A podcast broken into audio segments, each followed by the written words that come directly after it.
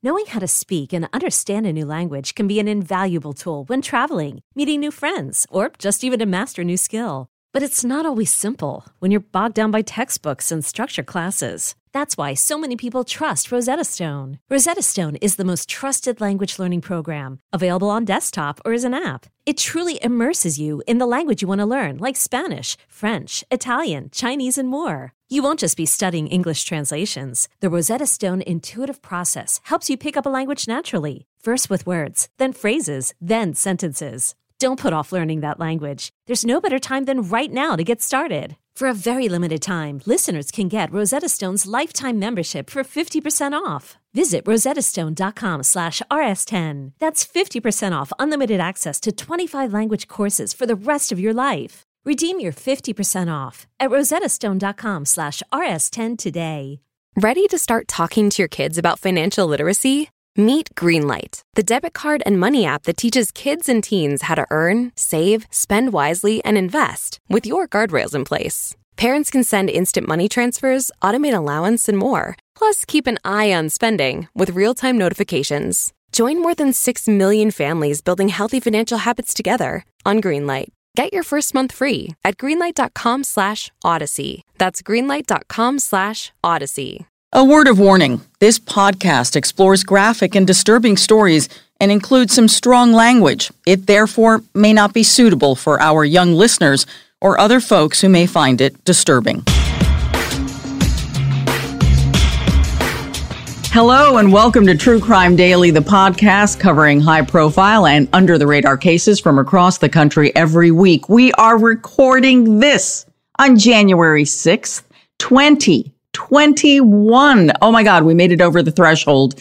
I am your host, Ana Garcia. Also, for anyone who is celebrating today the Feast of the Three Kings, or as we also say in Spain and in the Spanish community, El Dia de los Reyes, I wish you all a blessed holiday today, and also for our friends in the Orthodox community. Okay, joining me today after we've gotten our blessings out is Dr. Judy Ho, who is a neuropsychologist and a friend of the program. I'm so glad you're here for the first podcast of 2021 because you are a ray of sunshine and we need well, that. Happy New Year, Ana. and happy, happy, happy day. I am so honored and excited to join you guys for the very first podcast recording of the new year. This is so much fun. And I always enjoy my time with you guys, even though we talk about such difficult and serious, heavy things.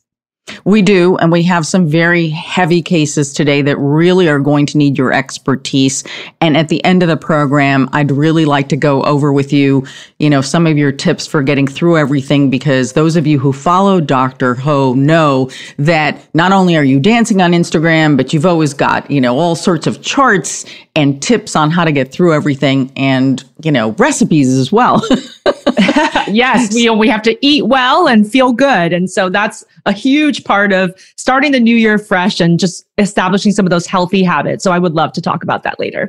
Okay. So first, let's do a preview of the cases we have today. A Seattle man was arrested for allegedly driving to Arizona with five medical cadavers in his car. And then he hid these dismembered remains in the woods. Now, however, the remains where they potentially came from is something that you would ordinarily not expect. Okay. And also, for a while there, police in the area thought they were dealing with a serial killer because of all the body parts. And it did not turn out to be that. We will explain that one in a bit. But first, the parents of a four year old Missouri girl who was believed to be tortured and killed by her neighbors as part of some religious torture to get the devil out of her. No child has the devil in her.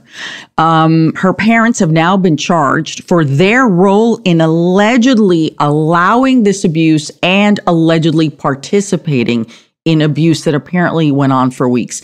It is almost an unbelievable case because of the horrendous things that were done to her in the name of saving her.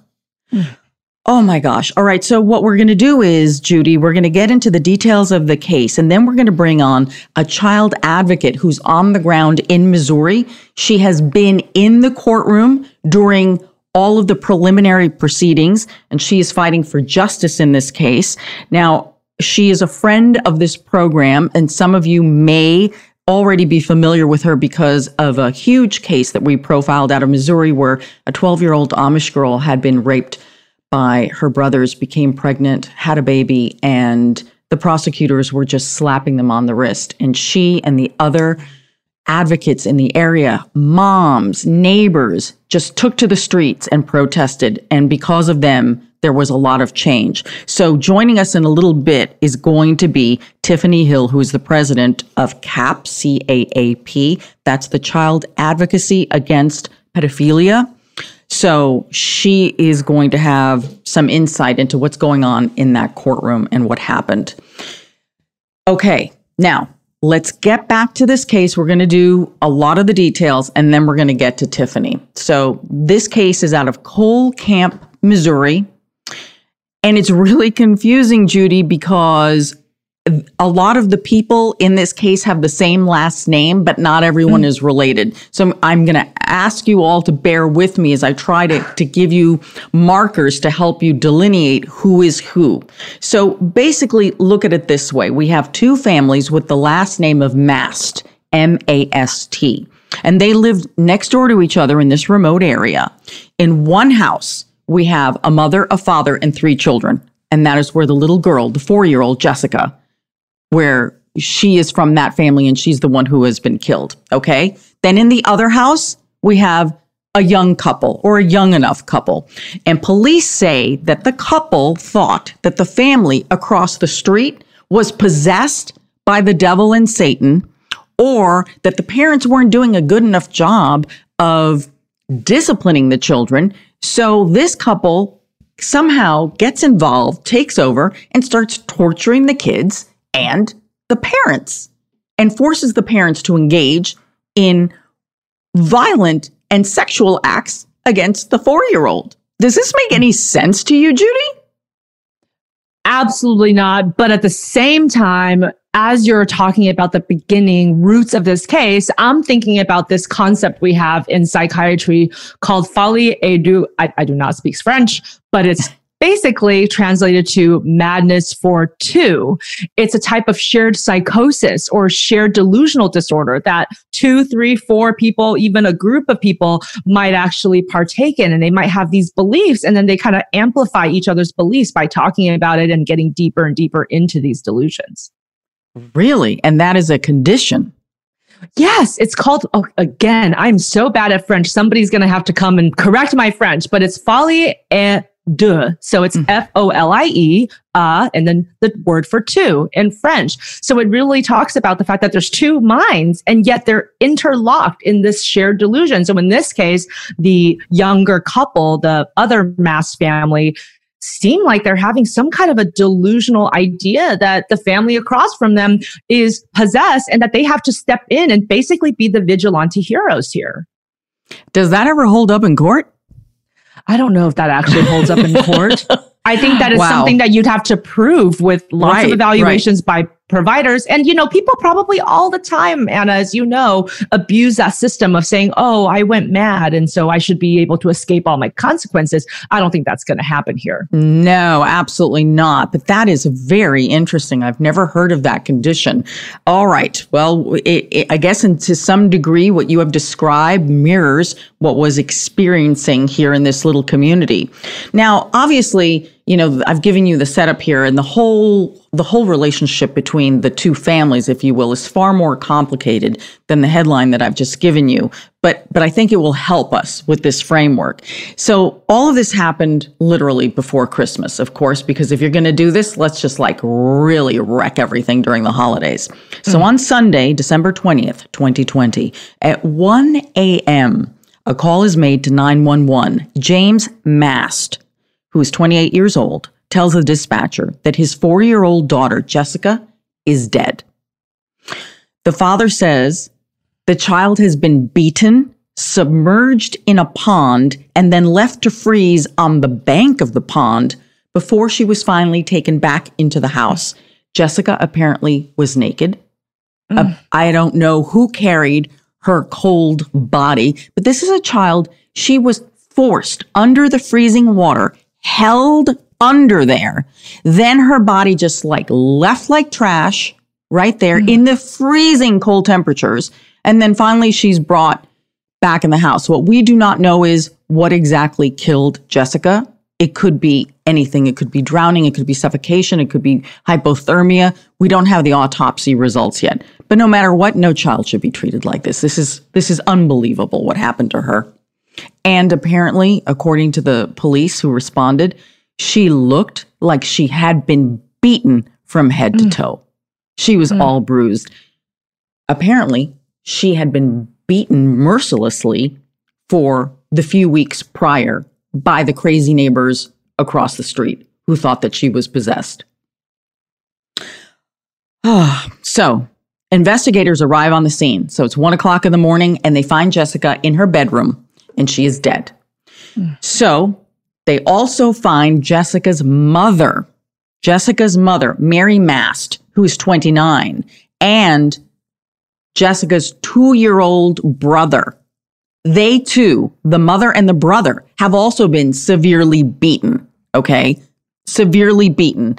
They are transported to the hospital. There's also an infant in the house. Apparently, she was not injured in all of this. Okay, so you can imagine. I, I, always like to tell these cases from the perspective of what it is like when you arrive, because sometimes it looks like one thing and then it develops into something else. The clues are always there following with you. Okay. Mm-hmm.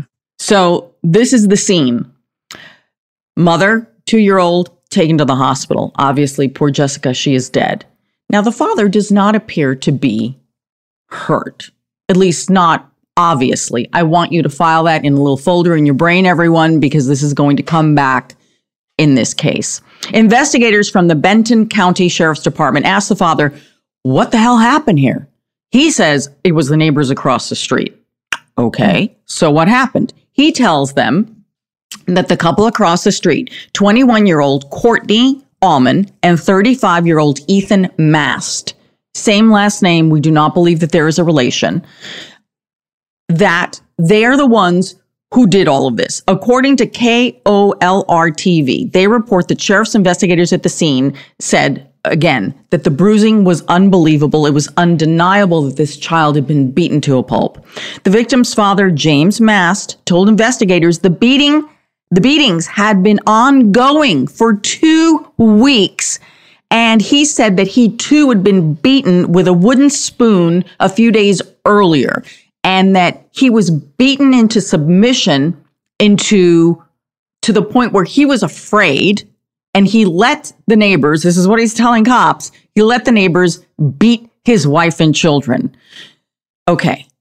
Naturally, the first question that the deputy asks James Mast, the father, is how could you stand by and watch your wife and your children be beaten like this and abused so violently? And he responded by saying that he was told that his wife had a demon inside her and that his children would end up the same way if this situation was not taken care of. What idiot in their right mind would believe such bunk? Well, Ana, you hit the nail on the head. Obviously, he's not in his right mind. And I don't know if he was brainwashed or he was going through something really stressful and he wasn't thinking clearly. But then again, you would think as a parent, maybe you have a tough couple of days. Maybe something sounds plausible to you because you're going through something. But maybe after a couple of days of torture and watching the torture be happening to your family members, that you wise up wake up and say, no, something's wrong here. But it seems like he was completely under the control of this other couple. And I just wonder what they said that was so convincing that could allow him to stand by and see all of these horrible things happening to his family. Because if he's capable of calling 911 when little Jessica is dead, my guess is he's capable of calling 911 and saying, My neighbors have gone berserk. They're in my house. They're beating my wife, my children, and then threatening me. Hello, over, done, all demons gone. Right. okay, so the father tells the deputy that if he told anyone or did not comply with the beatings, that he would get the same or worse, or maybe even be shot. Okay. Now I know this this comes up a lot about when when a perpetrator right of a crime is also a victim mm-hmm. And what we don't know is for how long maybe this was going on for two weeks. Maybe this was going on for much longer. For how long was this couple victimizing this other family? But I, again, to what end? Unless they're standing there with a gun to your head, I really don't understand how they're getting away with this. And then once they stop, you've got to call the cops.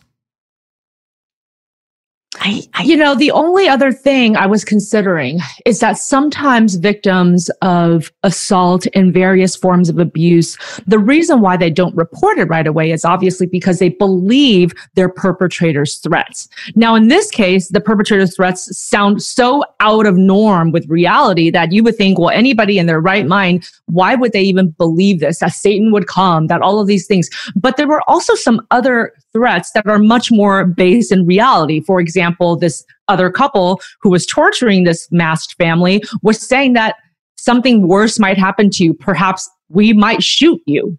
So that perhaps was what this father was thinking. Oh, I don't want to be shot. I don't want to be killed.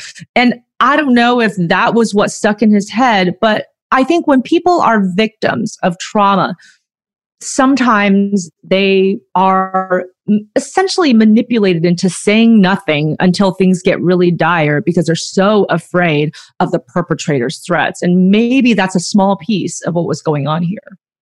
Well, the father said that he complied with these beatings and that they had been going on for two weeks. The abuse was just so horrendous that the father apparently told the investigators that he and his wife, Jessica's mother, that the two of them performed sex acts on their four year old daughter, that they were coerced into doing that. Again, mm. parents are supposed to protect their children, to protect them at all cost. So I'm having a problem here, giving this guy any benefit of the doubt, him and his wife.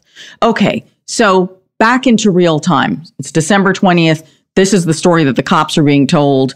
One thing is for sure they're like, okay, this couple, we're arresting them because they're implicated here in, in, in the murder of a child. So Ethan Mast and Courtney Allman are both charged with second degree murder, three counts of first degree assault, and first degree sexual abuse with physical harm held without bond. Okay. Now, of course, the investigation is not over. Fast forward to Christmas Eve, the 24th. So four days later, after Jessica's been found dead. And now Jessica's parents are arrested. Okay.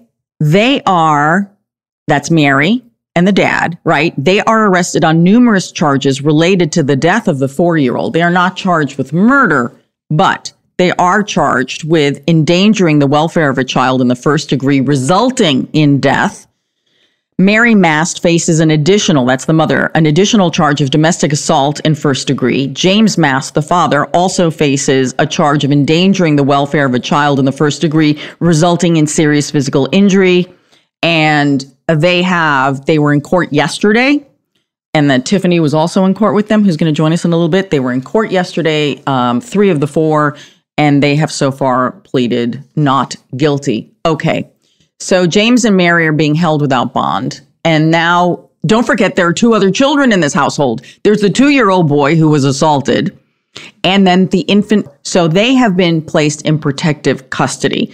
This is going to be interesting because in this case, the children are taken away. And in the other case from Missouri, in which Tiffany, who will be on in a minute, um, was working with us, the child the 12 year old who got pregnant because her brothers raped her and then had a baby, she was not taken away from the family. So it really makes you wonder about justice in Missouri, okay? Justice not even, not doled out in an even way. Okay. So it is time to get some more answers about what the hell is going on in Missouri. We're going to bring Tiffany on now. So joining us now from Missouri is Tiffany Hill, who advocates for children's rights in cases like this. Tiffany is the president of CAAP, eh, which stands for Child Advocacy Against Pedophilia. Tiffany, welcome back to the program. Thank you so much for helping us out to figure out what the hell is going on in Missouri. well, thank you for having me. So you were in the courtroom yesterday and we saw some of the videos that came out of this hearing. And I have to tell you, it's shocking to have seen the mother, Jessica's yeah. mother, laughing and smiling in her orange jumper. Yep. And I'm pretty sure Allman had a smile on her face under her mask as well. the cheekbones were risen, so I'm assuming she had a smile too. Th- this is crazy. This is, you know, your child is dead. You are accused of of somehow permitting or participating in this. There is absolutely no reason why anyone should have a smile on their face. It's it is actually demonic. What was your sense of of what was going on and how they were acting and were they all acting in this same like carefree ha ha ha, you know, who cares? No, so Courtney uh, while she was at stand, she she didn't so much seem remorseful, but she seemed as if emotionless. Um, she didn't she didn't really say much. She didn't her facial features never changed. Um, James, the father, whenever he took stand, he had a remorseful look, but I'm going to assume it's probably a ploy of remorse. Um, my daughter's dead, so please have some leniency on me. Um, and as for the mother, Mary, she just she walked out of the courtroom laughing. I mean, like how how do you do that whenever your four year old daughter was just taken from this earth? I'm stunned. And the thing is, I, I got to tell you, Tiffany, if we didn't have the videos and we didn't have the photos, everyone would be like, no, she couldn't have been. Yeah. But the proof is there, and you, as the viewers, can decide this for yourself. So I'm going to bring in Dr. Judy Ho at this point. Who acts like that when their child is dead and they are in a courtroom accused of being part of this? And the fact that their emotional expression is so odd and beyond belief makes me want to ask Tiffany if there's been any discussion at all for any of the involved parties, Courtney, Ethan, James, or Mary, that they've had, for example, a past history or even a current history of substance abuse issues, mental health issues, particularly psychosis and things that are more along the schizophrenia spectrum. Has that been revealed at all? Has anybody been talking about that? Will we get more information along those lines? Um, actually, yes. Courtney herself was um, in a mental institution for around, I believe, three years um, in Pennsylvania. Where does that information come from, Tiffany? Did was that revealed in court yesterday? Uh, it's been on court documents, yes. Wow.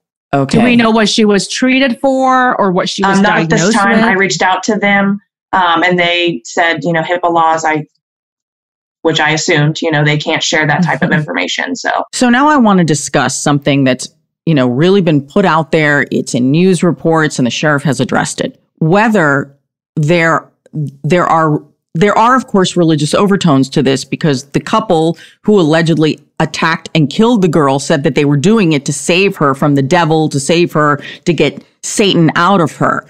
And the sheriff has been very clear about this. He says, yes, the four of them, you know, the two families, they all attended the same church. And he made it very clear. The sheriff of Benton County said that these actions have nothing to do with that church and that he believes that this is an isolated incident and not at all related to a cult. And the reason that comes up is again, because the motivation apparently was to beat the devil out of this child and this family. So, Tiffany, what can you tell us? Do you do you know if they were all attending the same church? What church it was? um, yes, they were. Uh, it was Gospel Light Church, which actually had separated um, a couple years ago into two different groups.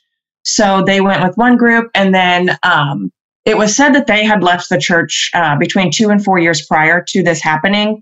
However, um, we've got an inside source that say she went to the same exact church and met the couple there last year. So, what kind of a church are we talking about? Is this uh, what denomination is assume more this? so Anabaptist. Um, Is that Mennonite yes. or a variation of Mennonite? I believe it would be more of a variation rather than just straight on Mennonite. Um, however, they do more Mennonite teachings. Okay, because that happens a lot. You'll have like a church that is, Uh-huh. you know, part of a another faction, may not be sanctioned, and I don't, you know, I, I want to try and be as clear as possible. Tiffany, I, I want to ask you because this was allegedly going on for a few weeks. Do we know anything more about whether anyone had made a call for help, whether anyone had noticed that the child appeared to have been beaten, that the children looked beaten up. Do you know what I'm saying? Were, were Yeah. they anything Um, about that? that? was actually brought up yesterday, um, and the sheriff did confirm that they did not have any type of information leading up to this up until uh, James, the father, walked in to check on Jessica after the beatings um, and being submerged into the lake.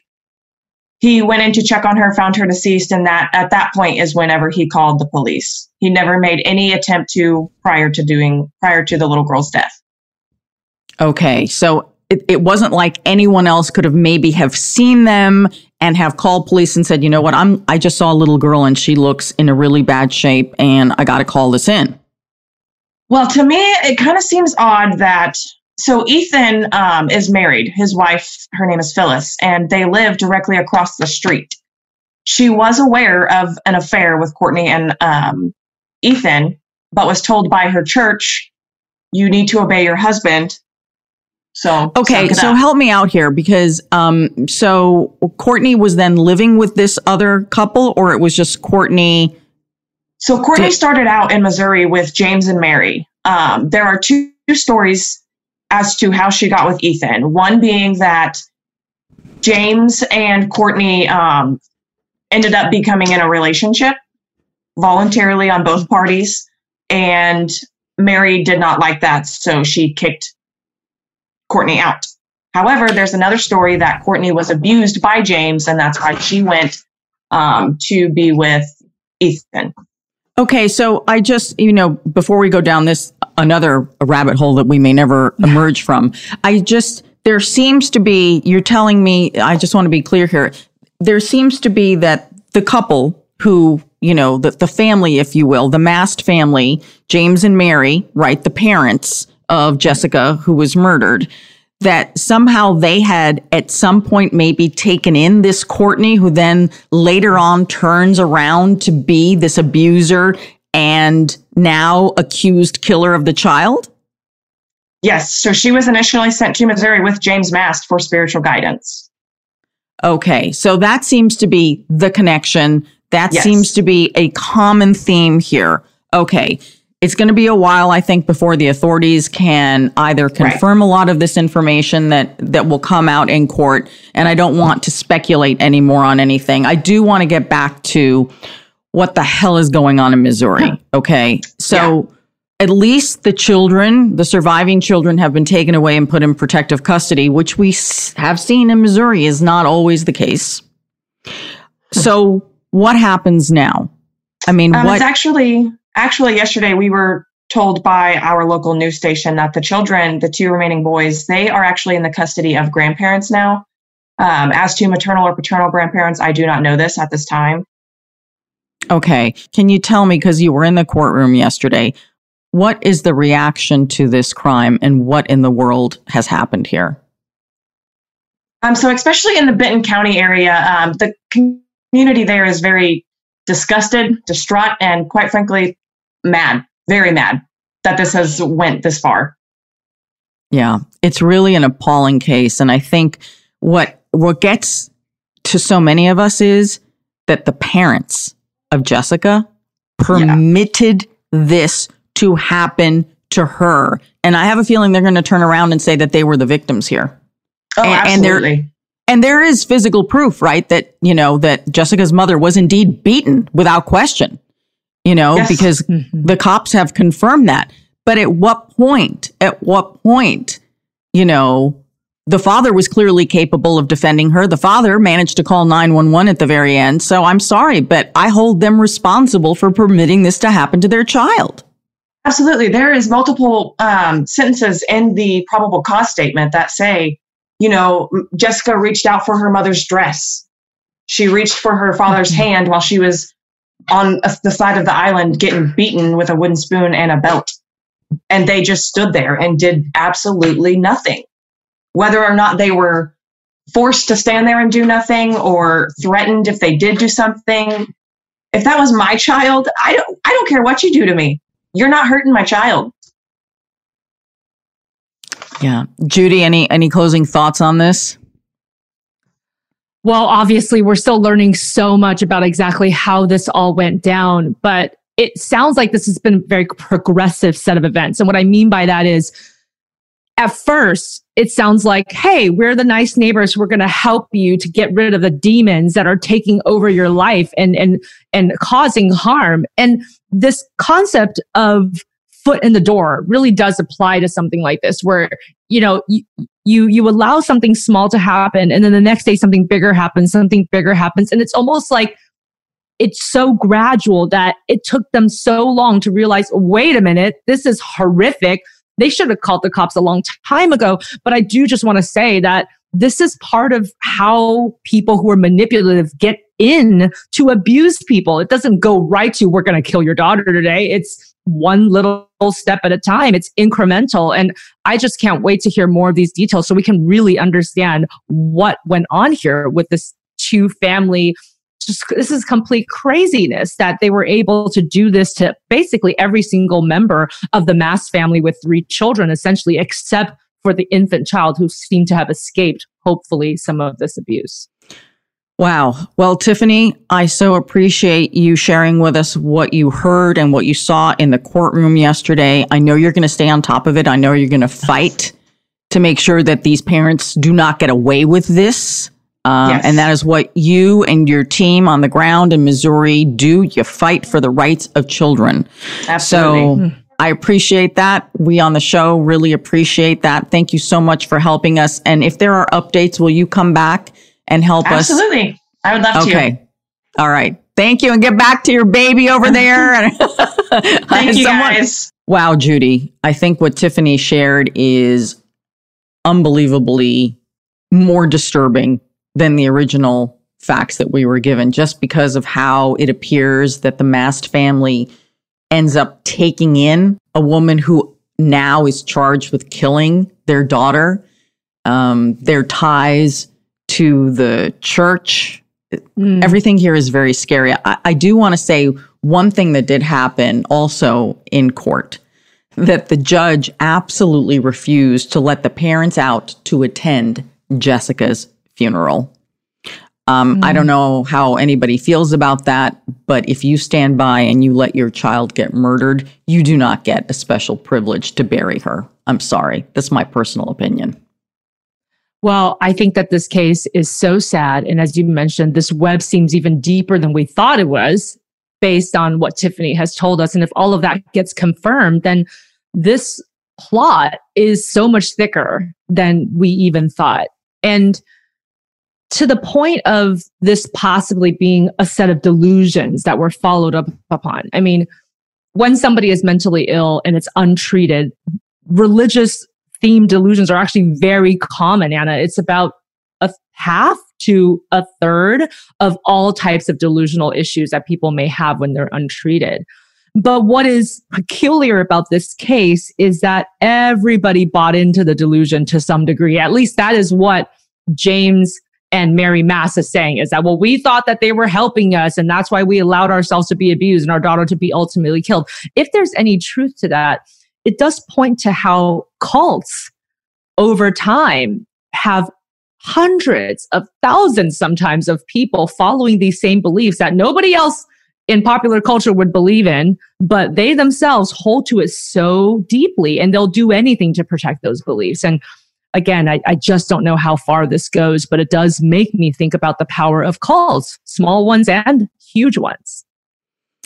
That is very frightening. That is so frightening yeah. because at the very end of the day, no matter what else happened, a four year old girl was tortured to the point of being held under freezing water in a pond in the dead of winter, left to die on the side. Yeah. And the two weeks before that, that little girl had a tortured and horrendous life, and no yes. child under any name of God can ever be treated that way.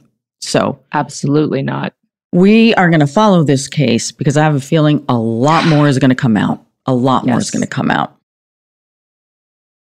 Judy, our second case is an odd one. Police in Arizona thought that they had a serial killer on their hands because 20 human limbs had been found near Prescott, Arizona, and then an additional five human heads had been found by the county line. Okay. So naturally, your first thought is, what in the world is going on here? Do we have a serial killer on our hands? The other thing is that when police found these body parts, they found at both sites something that looked like medical gauze and incontinence pads. That to me is like the really weird stuff. I know you're probably thinking a human head is not weird. It is weird. It is weird, but in the crime business, right? It's it's mm-hmm. everything else. So it turns out that it is not a serial killer, but rather a man who used to own a cadaver business that provided research facilities with specimens, meaning when you donate your body to science, mm-hmm. he had the business where he collected the bodies for science and then he would then sell them to scientific labs. Well, apparently the business went under and mm. the owner needed to dispose of these extra bodies. Now, it's still not clear if this is the answer, but this is what police think happened. The guy needed to get rid of the bodies, and this was his best plan. If his business just went under, he's probably not thinking straight, and because this is not a good plan. Because businesses like this already have a plan in place to, to dispose of human remains. It's part of the business plan, right? Mm-hmm. Okay, so a Seattle man has now been arrested. Police say that he drove down to Arizona with five medical cadavers and then he hid them and, dis- and, the remains all over the woods. Walter Mitchell, 59 years old, was arrested on December 29th, 2020 in Scottsdale, Arizona and booked on 28 counts of moving human remains with the intent to conceal or abandon them, according to the sheriff. Mitchell owned a company in Seattle called Future Gen X which managed cadavers for research and it had recently closed. Mitchell allegedly left Seattle with the remains of five individuals. And the sheriff said, now this is interesting. The sheriff just retired. He literally retired on January 1st.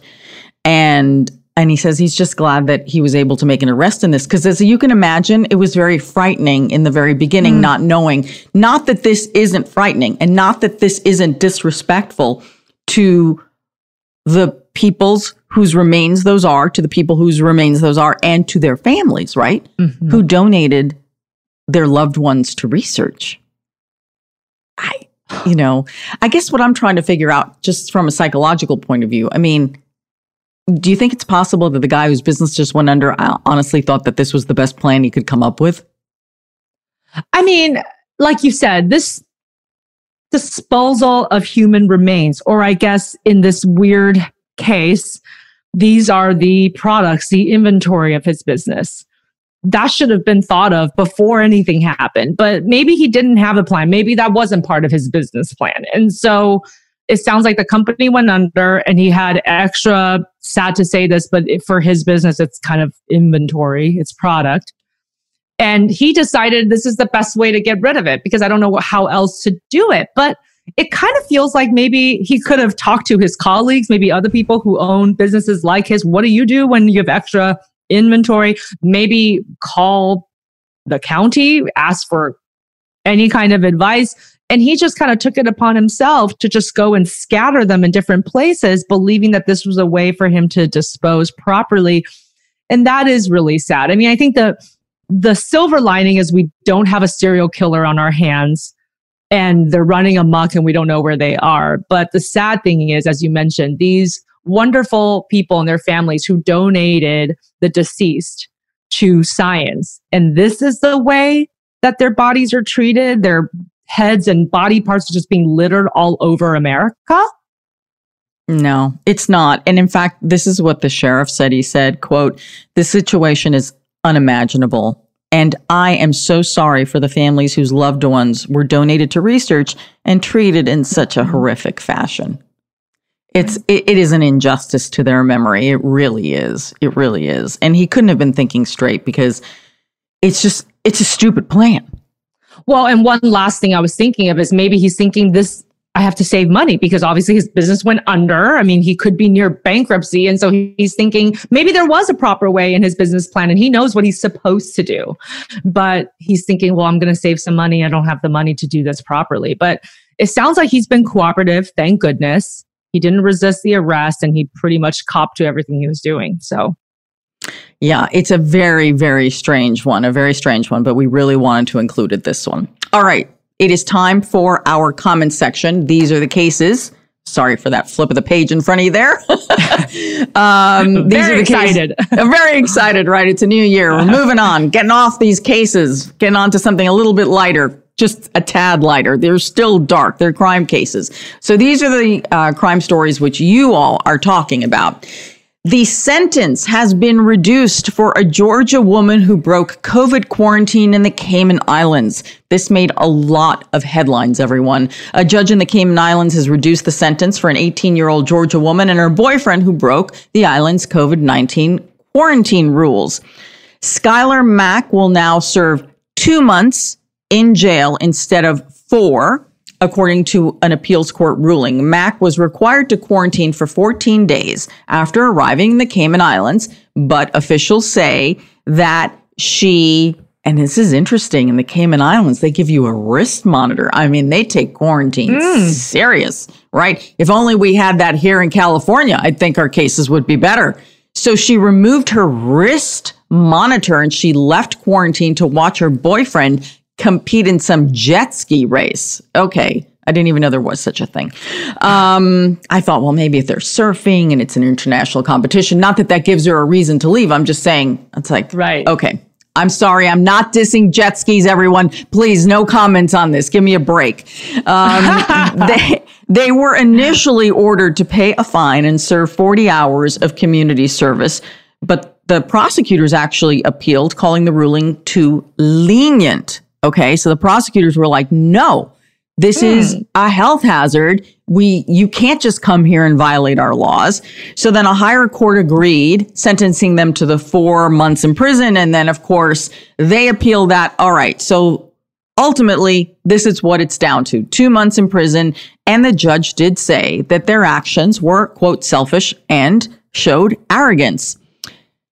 So this is these are the comments. Tommy L writes, I don't feel sorry for her at all. She made a choice. Now she needs to deal with the consequences. Yes. How is it in life that we have forgotten that all our actions have consequences? Right? You make That's the decision. Right. You gotta pay for it. That's it. It's quite simple. Every action has a reaction. And I agree. This is complete selfishness this person doesn't seem to care that they're putting anybody else on the island in potential danger and risk of contracting COVID. And honestly, I understand the protocol being so strict on an island because again, it's kind of like an incubator. You can't really get away. And so then all of a sudden it spreads like wildfire. I mean, that's why Hawaii Islands, you know, they also have much more strict rules compared to the other states of the United States. And you know, this woman is just thinking, well, I want to go watch my boyfriend compete and I'm just going to completely obey the laws and who cares? Nobody will care. And yeah, two months sounds steep, but at the same time, I think they are trying to make an example out of her. Like, if any of you are thinking about doing this and coming to our island and doing this, this might happen to you too. Yeah. And you know what? That's a whole other jurisdiction. It is another country.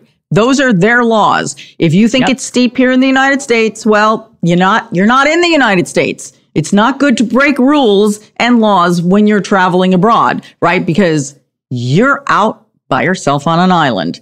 So, mm-hmm. um, Inert M writes, when you visit, right on target here, when you visit another country, you are agreeing to follow their laws and rules.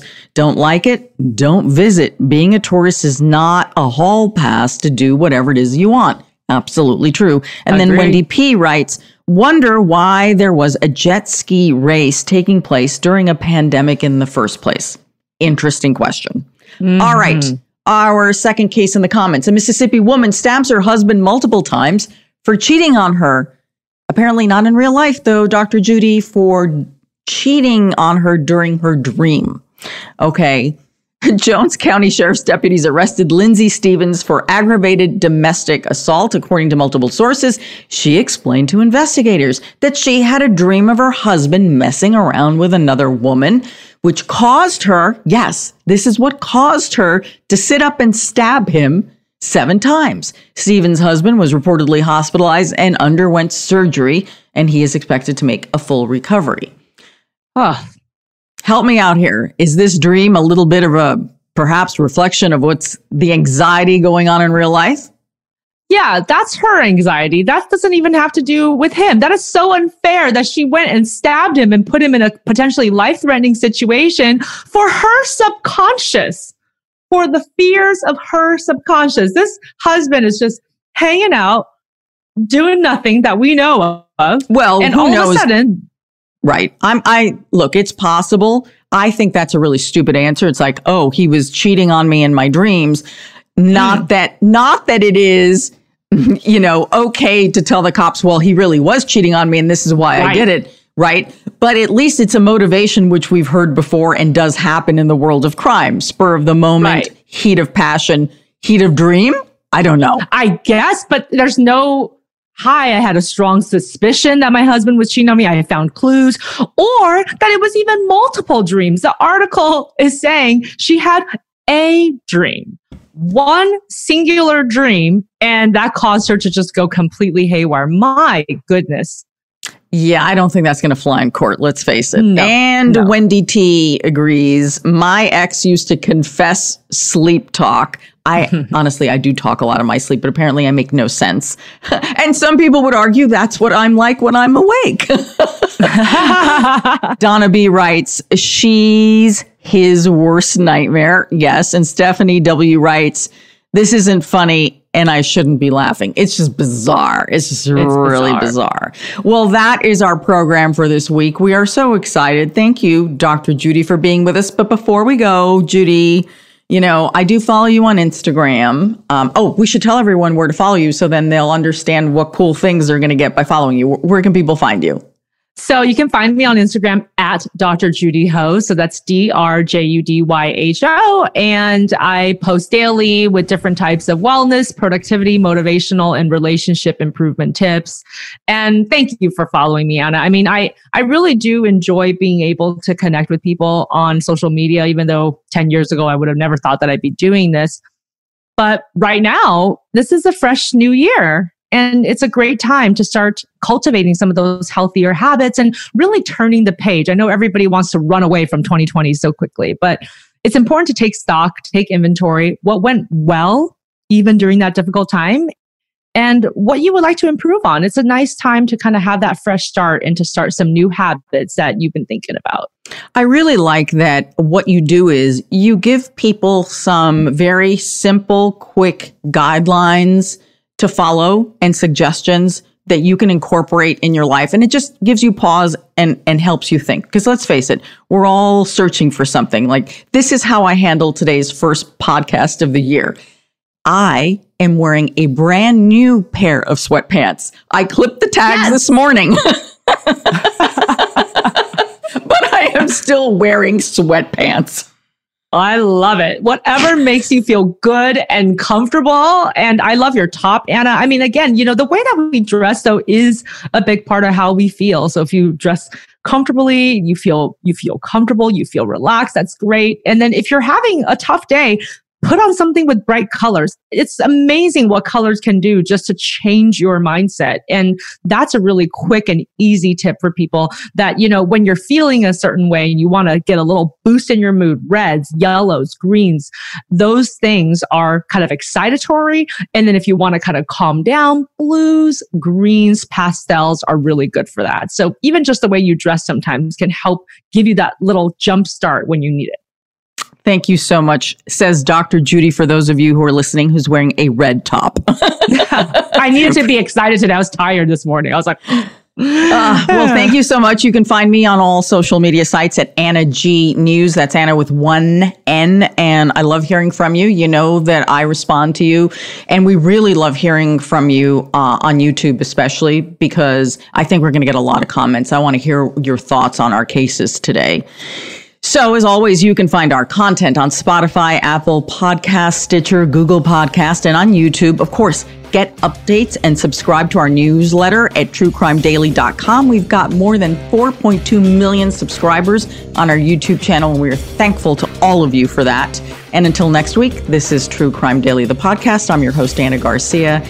And as we always say, don't do crime.